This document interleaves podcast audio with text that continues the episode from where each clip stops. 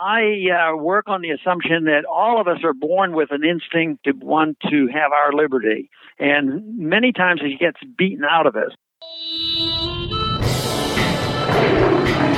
Welcome to the Lions of Liberty podcast. Here is your host, your guide, your shining beacon of liberty, Marc Clair. Welcome, welcome, welcome, Liberty lovers, Liberty curious, Liberty haters, even. Whatever has brought you here to this podcast, I'm just glad to have you here because this is the show where I discuss the ideas of liberty with some great guests. And boy, do I have a great one today in this, the 200th. Yes, it is finally the 200th episode of this very program. And if you've been playing along with the home game, you'll know by now that you can find the show notes featuring links to everything we discuss in today's episode over at lionsofliberty.com slash 200. And this is a very special episode I have for you guys today. And that's because, not just because of the episode number, although it's quite the milestone to have 200 episodes of this program, a show which I basically just started on the fly one day when I sent an email to Stephan Kinsella and I had this idea in my brain about maybe doing a podcast at some point for our website, Lions of Liberty, which at, at that time was only written articles.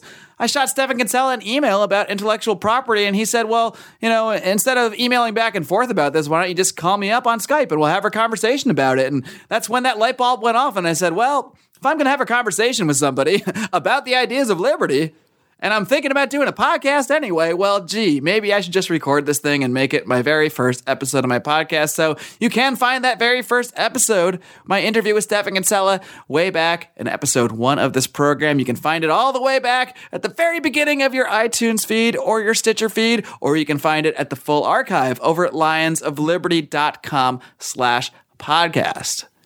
And now, please don't judge me too much if you don't do go back and listen because eh, let's just say I wasn't quite as refined as a host at that point. Frankly, I didn't even know what the hell I was doing. I just kind of hit record and started talking. And I, I think you'll find that that's very obvious from listening to that episode. But I like to think that I have improved in some way over time, that our production quality has improved, that our audio quality has improved because I really do strive to bring you the best listening experience that I possibly can with my very limited time and very limited resources because believe believe it or not, I do have another life in this world. I do have other things I do besides advocating the ideas of liberty, but it is a passion of mine. And this is a passion that was inspired a long time ago, even before the 2008 and 2012 presidential runs of Dr. Ron Paul, who, yes, is my guest on today's program.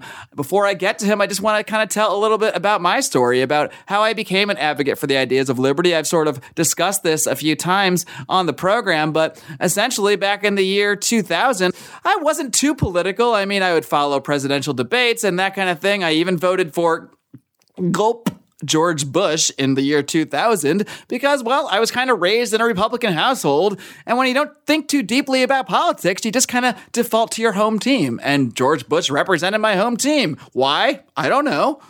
I don't know, he said something about small government, and I was under the impression that small government was maybe better than big government, and that was about the extent to which I thought about politics at the time. But, you know, luckily, thanks to a guy whose columns I started reading in 2007, a guy by the name of Ron Paul, I started to think about politics in a little bit of a different way.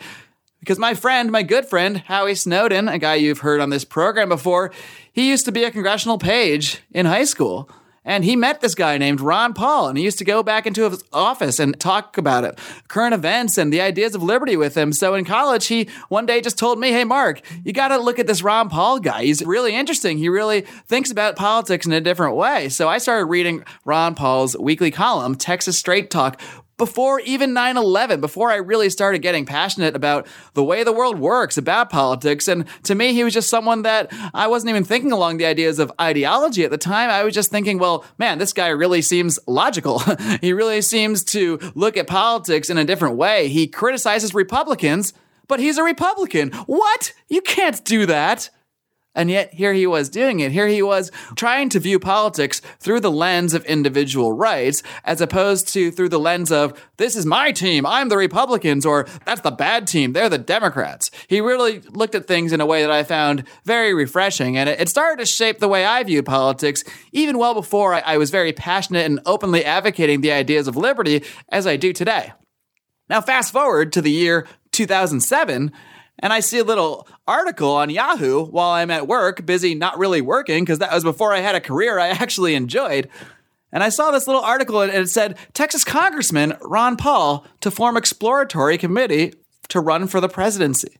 And I just said, What? Are you kidding me? This guy, Ron Paul, this obscure congressman, who, as far as I know, nobody's heard of besides me and maybe Howie, and I guess his constituents, this guy's running for president?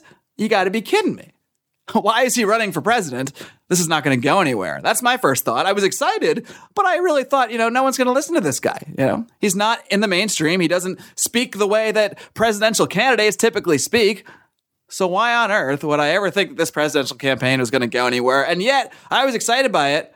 I was excited to see it plow forward. I, I, was excited to see that it got an initial groundswell of support because apparently there were a bunch of people out there in this country who actually did hold some belief in the ideas of liberty. I didn't even know about these people, but apparently they were out there because Dr. Paul started to pick up a little bit of steam. And then we got into the debates. And then we get into the, the Rudy Giuliani moment when he called out Rudy Giuliani and said, you know, there is a cause to terrorism, okay? Our interventions overseas they're not based on individual rights. They're not based on defending freedom. But what they are doing is killing a lot of people. And when you kill a lot of people overseas, it's not the craziest thing in the world to think that some of those people's families and friends and people that live in their communities are going to get upset by this. And when you create a culture of desperation, which many occupied countries feel when they're under American military force or under the force of dictators who the American government supports financially or politically or what have you, when these people get desperate, they turn to terrorism, they turn to suicide bombings. Now, this does not justify the acts themselves, but it does provide an explanation and one that we've really never seen in the mainstream political stage. And this very moment, I think, for many people can be looked at as a point of inspiration, a point where we said, wow, hold on. This guy is saying things you're just not supposed to say in politics, but he's doing it. He's doing it on national TV People are booing him, and he's not taking it back. He's not apologizing. He's just continuing to plow forward and say what he believes to be the truth. And whether or not you agree with him, you've got to respect that. You got to respect that. Even when Rudy Giuliani said, I would ask Dr. Paul to readdress those remarks and apologize for what he said because I've never heard anything like this. Rudy Giuliani's never heard that terrorism could be caused at all by our overseas interventions. Well, a lot of people hadn't heard it at the time. But Dr. Had heard it and he wasn't afraid to talk about it. And now that term blowback is just part of our dialogue. You actually hear modern mainstream establishment Republicans like John Kasich mentioning this concept. And that would never happen if Dr. Paul didn't get into the race. So not only did he inspire sort of a, a new way to look at many issues, a new way to look at politics, but his passion for individual rights, his passion for speaking the truth and speaking what he felt was the truth in a, a, political arena that didn't really inspire people to speak truthfully for the most part, really inspired a lot of other people to do the same thing. To continue looking into the ideas of liberty, to think about things through the scope of individual rights. And that's certainly what he did for myself. He did that for John Odermatt. He did that for Brian McWilliams. He did that for Dom Sidoti, the guys that I founded this website with, the website lionsofliberty.com that has eventually evolved into this Lions of Liberty podcast. And these are all names you've heard if you're fans of the show. If you've been listening, if this is your first episode, I encourage you to go back into your iTunes feed, into your Stitcher feed, over to the archive at lionsofliberty.com slash podcast to check out our past episodes. And now this is sort of the culmination. It's not really a culmination because I'm going to keep going. There will be more podcasts after today, but in many ways, today's interview is sort of a, a culmination of all of my political activism up to this point. I'm getting to finally speak to the man who inspired me to become involved in politics. And without further ado, I'd like to welcome today's guest who quite literally needs no introduction to listeners of this program. He is the man who, in many ways, inspired the modern day liberty movement. He inspired millions to learn more about the ideas of liberty, including myself and several like minded friends who got inspired to start the Lions of Liberty website and podcast. I'm honored to welcome in Dr. Ron Paul. Dr. Paul, the first thing I need to know is are you ready to roar? Always ready to roar for liberty. I love it. Of course you are. Now, Dr. Paul, the first question I typically ask my guests is how they first became interested in the ideas of liberty. And I would say that about 90% of my guests mention one of two names, and those names are Ayn Rand and yourself, Ron Paul. so, what I want to know is really where you first got your own inspiration from. Is there any moment in time which stands out as first sending you down that path of thinking differently about politics and eventually leading to you becoming one of the most well known advocates for individual rights out there? No one moment, but I uh, work on the assumption that all of us are born with an instinct to want to have our liberty. And many times it gets beaten out of us. So I think my instincts, as far back as I can remember, even as a kid, that it made sense that I should be an independent person. And uh, I like that idea. But the establishment, you know, whether your schools and the papers and the movies and everything else, sort of beats it out of you. But over the years, you know, I became more interested in the philosophy of it. And I would say in the 60s, there were a couple books that I read that fascinated me. Hayek's uh, Road to Serfdom. Then I read Dr. Zhivago and Rand's book, Atlas Shrugged. And these things fascinated me, so I just pursued it. But in the early years, it was pursuing it through economic policy. I was fascinated with monetary policy. And then it just grew from there until, you know, probably uh, in the early 70s, especially when the Bretton Woods system broke down, that I was able to put it all together, you know, put the civil liberties and the foreign policy and the economic policy all together and find out that it was based on one principle of non aggression. Yeah, and I believe I've heard you mention that that Bretton Woods moment when President Nixon just declared he's severing any connection of the dollar to gold, that's really what inspired you to actually run for Congress and get more involved politically. So what was it about that moment specifically that made you say, okay, I can't just sit back and think these things to myself anymore. I have to actually hit the pavement quite literally and campaign and get into Congress and try to change things? Well, it was never with the intent of going to Congress. It was just that I was looking for a place where I could get something off my chest. so I'd been reading and studying through the 60s, uh, not much in college, but during medical school, I started reading more. And as a resident, I had my spare time. That's what I would do. So the predictions were made by the Austrian economists that the Bretton Woods uh, was not viable and would break down. So it was a confirmation, and I remember it so clearly because it happened on a Sunday night. And uh, Nixon comes on and gives this very special speech, and he closes the gold window and puts a 10% tariff on goods. And wage and price controls. I thought the world's coming to an end. The world's coming to an end. And uh, yet the next day, the Chamber of Commerce endorsed everything that Nixon said, which even baffled me more. So I thought, well, I need to speak out about this. I think they're on on the wrong track. You know, the old question they ask uh, the politicians ask the people: Is the government on the right track or the wrong track? Well, that was the moment I said they're on the wrong track. So I was looking for a place, but I was practicing medicine and very busy, and this was sort of, you know, like a hobby, reading about it. I'd rather, you know, have studied economics and then go fishing. So I thought, well, nobody wants to hear me. How am I going to do this? So by 1973, people were lining up to run for the 74 election, and that's when I decided, well, I'm just going to do it because nobody wanted to run as a Republican. Texas was a Democratic state, and so the Republicans had no candidates that were even looking to run. So I, th- I threw my hat in the ring. But the main purpose was just to be able to try to get a message out.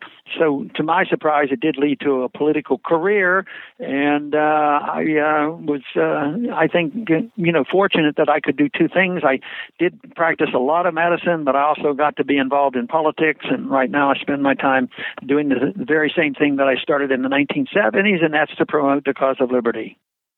Dr. Paul, many people have very, very vivid memories of your confrontation with Rudy Giuliani during the 2008 election cycle when you pointed out in a debate that 9 11 and other terrorist acts do not exist in a bubble, that actions have consequences, and really brought the concept of blowback, the idea that our overseas interventions are the main cause of terrorism, into the modern political lexicon. Now, that particular moment can be seen as a turning point, I think, for how many people currently view foreign policy, and you've generally branded yourself as a non-interventionist when it comes to foreign policy. What I'm curious to know is when do you feel it is appropriate for a government to intervene overseas? Because you did vote for the authorization of military force in response to 9-11, so clearly you do see some role for government to intervene in, in certain circumstances. So what set of guidelines would you have to determine whether a military action is, is actually just or necessary?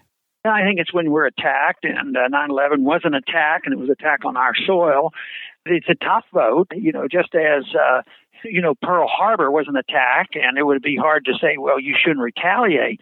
How you retaliate and not understanding how we got there is a, a different subject because whether it was uh, the Pearl Harbor attack, which, uh, if you understood it, you should have been able to predict it and prevented it. Same way with 9 11. But once you're attacked, you sort of have to have a response. And the uh, authorization was to deal with the people who were directly responsible, and the countries directly responsible for the attack. The crime, though, turned out to be, and I shouldn't have been surprised, and I wasn't, that the authority given under that resolution was totally abused and still being used. You know, they still use that to invade different countries.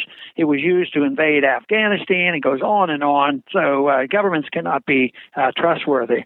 So I've concentrated more on trying to prevent these problems, and uh, blowback is a consequence of our foreign policy. And hopefully, you don't have to be reactive. But as far as going overseas, I uh, you know, I said so many times in the campaign, bring them home, bring the troops home, whether it's uh, Europe or the Middle East or Korea. Uh, it's just more trouble for us if we stay there. It's going to bankrupt our country.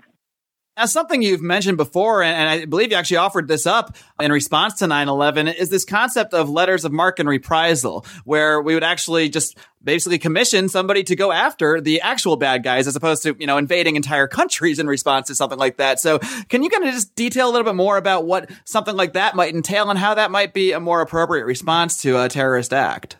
Yeah, and that's probably the only time it was brought up uh, since the early part of our history because the letter of marque and reprisal was uh, written by the founders into the Constitution to take care of incidents overseas that didn't require an entire war, and it was mainly against piracy.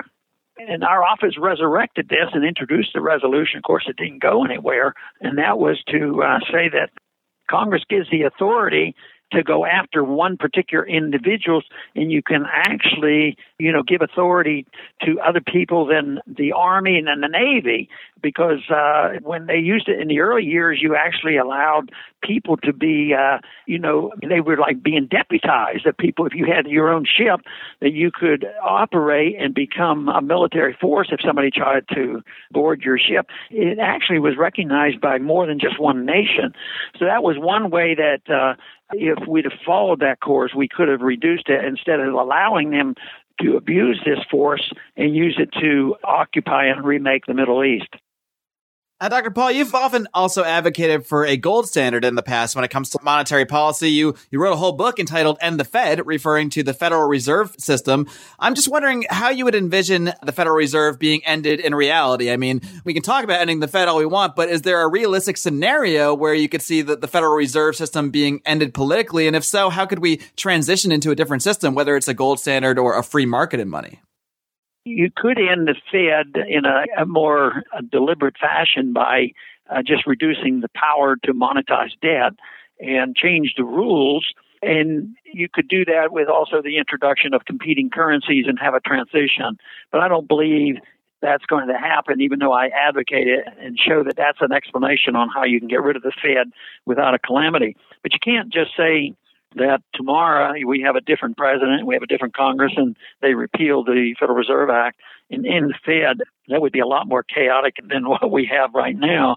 But it will end. It's going to end in a much worse condition, and that is uh, when the dollar, you know, is destroyed, and that can happen suddenly. And uh, it would be if you look at what happened. Uh, on uh, 2008 and 2009 and multiply that by 10 or 15 or 20 times, the um, type of emergency. But the, destroying the dollar would destroy the Fed, and they would lose credibility. Then the opportunity would be to uh, replace it with something quite different, or not replace it at all. I think that is more likely to happen than to get the right kind of people in Washington, because I think the people who maintain the power in this country, the secret government, are able to control the political process. So it's not going to get passed by Congress and signed into law.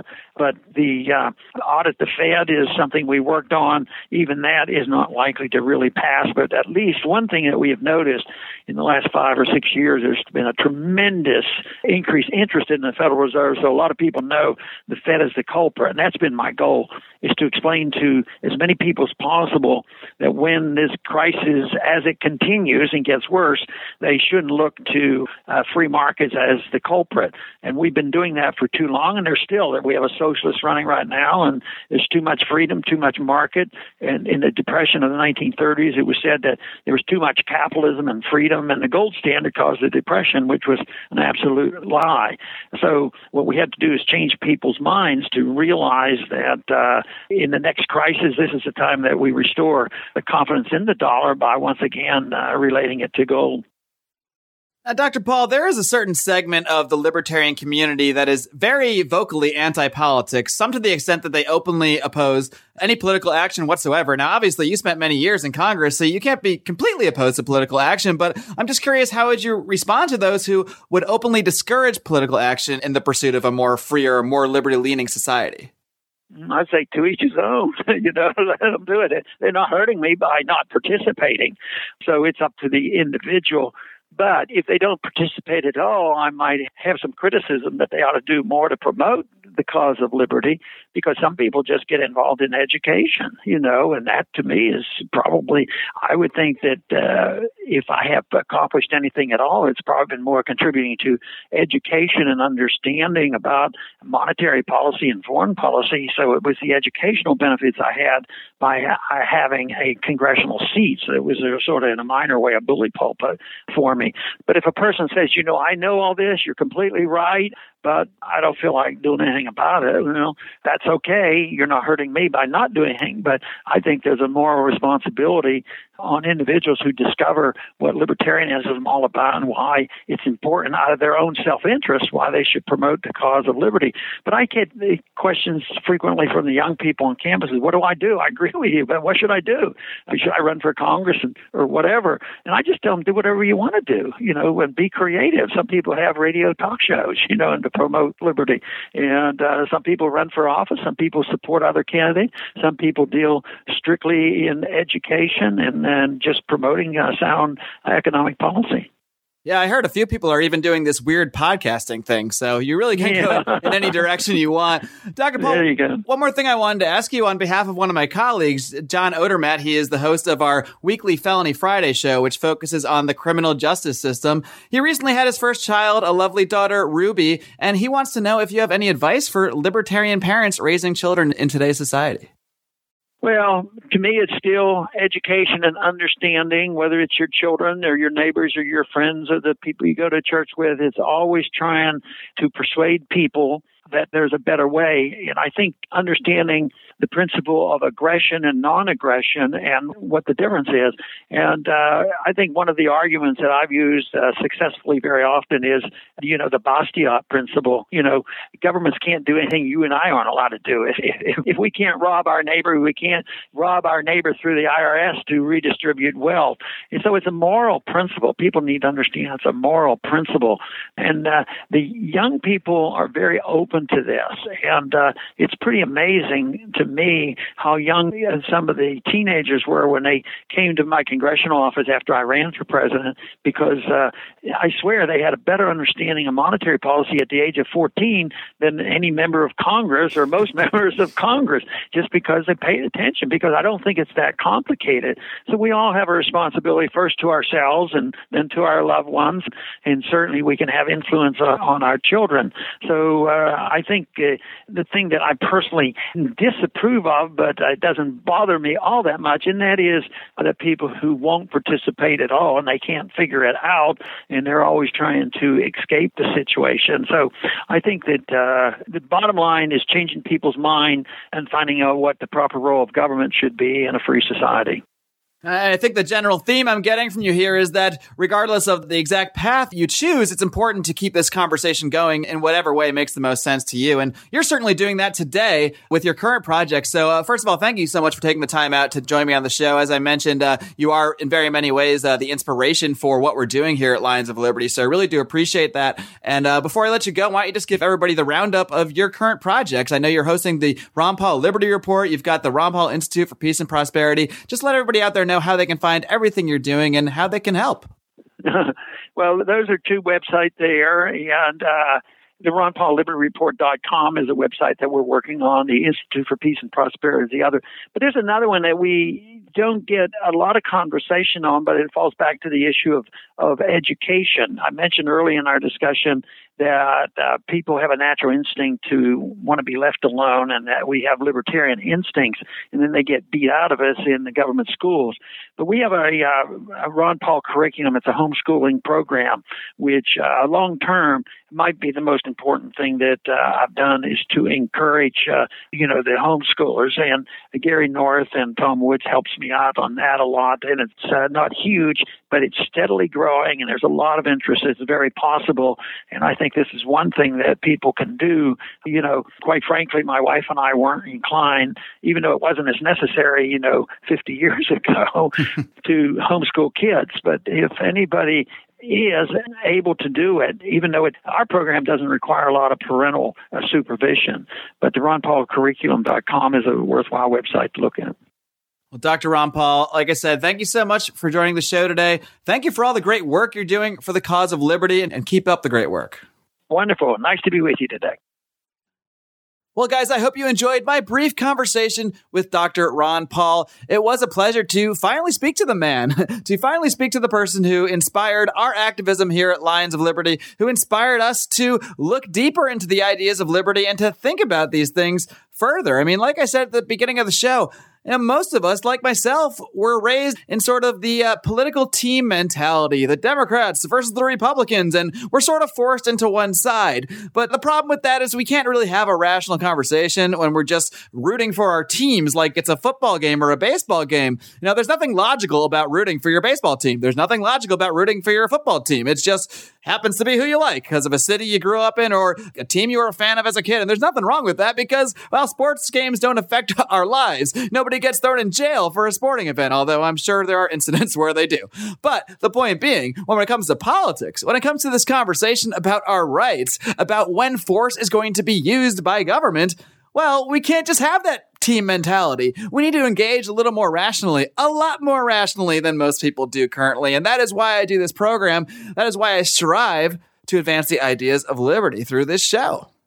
And while Ron Paul definitely inspired our activism, it inspired us to become the Lions of Liberty, even. You know, while Ron Paul inspired that, I don't necessarily agree with every single position he's ever held, with every vote he's ever made, with every word that he's ever spoken out of his mouth. But what he did do was change the political dialogue and introduce the concept of individual rights. I have literally never heard another politician bring up the idea that individuals have rights in a political debate. I'd never heard that before, Ron Paul. I thought about it to myself. I thought, why aren't these guys ever talking about the rights of an individual in this conversation. And yet Ron Paul did that. And the fact that he brought that and so many other issues to the forefront, whether it's the war on drugs, whether it's our foreign policy, he needs to be commended for that.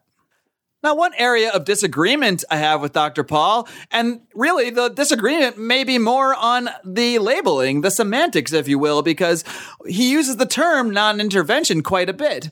But as you heard in our interview, I mean, he's really not opposed to the idea of the military intervening when necessary. You know, just like if I see an old lady being beaten on the street, I have the right to intervene to stop this obviously criminal act taking place. By the same token, in theory, you know, that concept can apply anywhere. Now, I'm not advocating for the United States government to run around the world arresting bad guys and bombing bad guys and being the world's police, but at the same time, we need to promote the concept, the idea that individual rights should be defended. And often we need to defend individual rights with force. It's that simple. When there are bad guys out there attacking people, innocent people, those innocent people should be defended and need to be defended. Now, that does not mean our current system for doing so is good. And it does not mean it's funded properly. It doesn't mean that they actually have that intention because, by all accounts, our foreign policy is a freaking mess. Our foreign policy has nothing to do with defending individual rights. Our foreign policy has a lot more to do with political machinations, with enriching certain companies, getting them contracts in certain areas, providing them access to natural resources. These are not legitimate reasons for intervening anywhere. They're just not. But there are reasons to intervene in life, in the world. There's reasons to intervene when you're attacked. There's reasons to intervene when others are attacked. And for that reason, I don't like the term non intervention. And we can say it's semantics, but semantics are important. The words we use are important. If you tell people you're not allowed to intervene, well, I mean, that's one of the biggest criticisms I get. I get people that say, you know, I, I like a lot of what libertarians think, but I'm just not into this whole non intervention thing. And that's because the term just doesn't add up, it doesn't hold up to scrutiny. Now, it might be a proper prescription for our foreign policy, knowing what we know, knowing what we know about how unprincipled the actors in the federal government are. I mean, we have millions of people in jail for owning a freaking plant in this country. So clearly, no politician that can support that, that can support the war on drugs, can legitimately stand up there and say, but we've got to go over to the Middle East and defend the rights of other people bullshit. I mean, come on. Some of this stuff is so easy to see through, but we have to separate the modern political reality from concepts, from actual principles. And frankly, intervention on behalf of others, that's a principle. That's a good principle. You should be encouraging others to intervene. I'm not going to harp on this all day long. It's just one area I wanted to address. But the point is, I probably wouldn't even be addressing this with you guys right now if it weren't for Dr. Paul's inspiration, if it weren't for having someone in there speaking the truth about what is going on in the world, pointing out the obvious truths. Yeah, that if you bomb people's houses, you're going to create terrorists. If you put people in desperation, you're going to make them desperate. You're going to create more violence when you initiate violence. So I hope that many of you, many of you might even be listening for the first time today. I hope that you kind of see why this is happening, why I'm doing this show, why myself and my great friends, John Odermatt, Brian McWilliams, Dominic Sidoti, why we started this website, why we've got other friends of ours, Rico, Howie, JB, all the guys that you hear on our podcast all the time. You know, we're not doing this to get rich. We're not getting rich, trust me. I actually made the decision about today's show, which by all means may have been one of our more listened to episodes of all time. I made the decision not to sponsor today's episode because I didn't want to interrupt this conversation with Dr. Paul. I wanted to put this whole thing out there. Now, of course, since you're still here, since you're still listening, there are a few ways you can help out. If you like what we're doing here at Lions of Liberty, the easiest thing you can do is to shop through our Amazon link at lionsofliberty.com slash Amazon. Just click on that thing once, bookmark it, do all your Amazon shopping through there. These guys sell everything, so you may as well use them. They deliver it right to your door. You can't go wrong. Anything you buy there will cost you no extra to do through that link, but it will get us a little bit of a kickback. If you like Liberty gear, Liberty t-shirts, you can go over to libertymaniacs.com and use the discount code Lions of Liberty to get 10% off your order. And if you're sick and tired of your health insurance, lionsofliberty.com slash health, you can find a great alternative known as health sharing with our great sponsors at Health Excellence Select. So there, I did my sponsorship rip. I still did my business in the show, but for the most part, I'm just happy to have you guys listening. I'm happy to have you guys here being a part of this conversation because I think it's a very important conversation. Obviously, I would not waste countless hours of my breath on this if I didn't feel it was of the utmost importance. So I thank you all for tuning in because we would never get to 200 episodes if I didn't have listeners. We simply wouldn't. If we had three people listening to this thing, I would have stopped doing it a long time ago. If you are a fan of this program, I encourage you to subscribe over on iTunes, over on Stitcher Radio, and please leave us a five star rating and a great review. That helps us boost this show up, helps it get more of those earbuds out there and keep this conversation going. You can also join our private Facebook group if you're on Facebook by searching for the Lions of Liberty Forum. That is the name of our private group. We also link to it in the show notes for the show. Again, that's at lionsofliberty.com slash 200. Find us on Facebook, facebook.com slash Lions of Liberty. Find us on Twitter at Lions of Liberty. If you have feedback and aren't a social media fan, feel free to shoot me an email, marc, M-A-R-C, at lionsofliberty.com. Any way you guys want to join this conversation, we encourage it because I'm not just here to dictate the way the world should be. I want to have a dialogue. I want you guys to be involved with it. And that's the way we're going to do things. We're not going to win people over just by shouting from the top of our lungs, as much as I may do that at times. We're going to win people over by having a rational dialogue, a good conversation, I feel like I had a good one here with Dr. Paul today, and there's many more to come here on the Lions of Liberty podcast. Now, one thing you heard Dr. Paul mention there is the secret government, and that sounds like this shadowy, crazy conspiracy, but it's really not. It's really a term, a term that a future guest of mine, the next guest, by the way, this Wednesday on episode number 201, I'm going to be speaking with a guy named Mike Lofgren, who spent 28 years working in Congress as a congressional aide for Republicans, and he has written a book called Deep State. Now, this is his term for referring to the same thing Dr. Paul referred to the secret government. And this is not a shadowy cabal that smokes cigars in a dark room somewhere and plots the world's destruction. No, it's much more apparent than that. It's really the term to refer to all the organizations and lobbyists and the various groups that really pull the strings in our government that make things happen, much more so than any individual legislators do. So I'm excited to look into that. Please do tune back here on Wednesday. And of course, this coming Friday, we'll have another edition of John Odermatt's Felony Friday, a weekly look at the criminal justice system. Guys, there is just no shortage of programming here in your Lions of Liberty podcast feed. We encourage you to subscribe. We encourage you to share it with your friends and overall just become a part of this conversation. Until next time, folks live long and live free.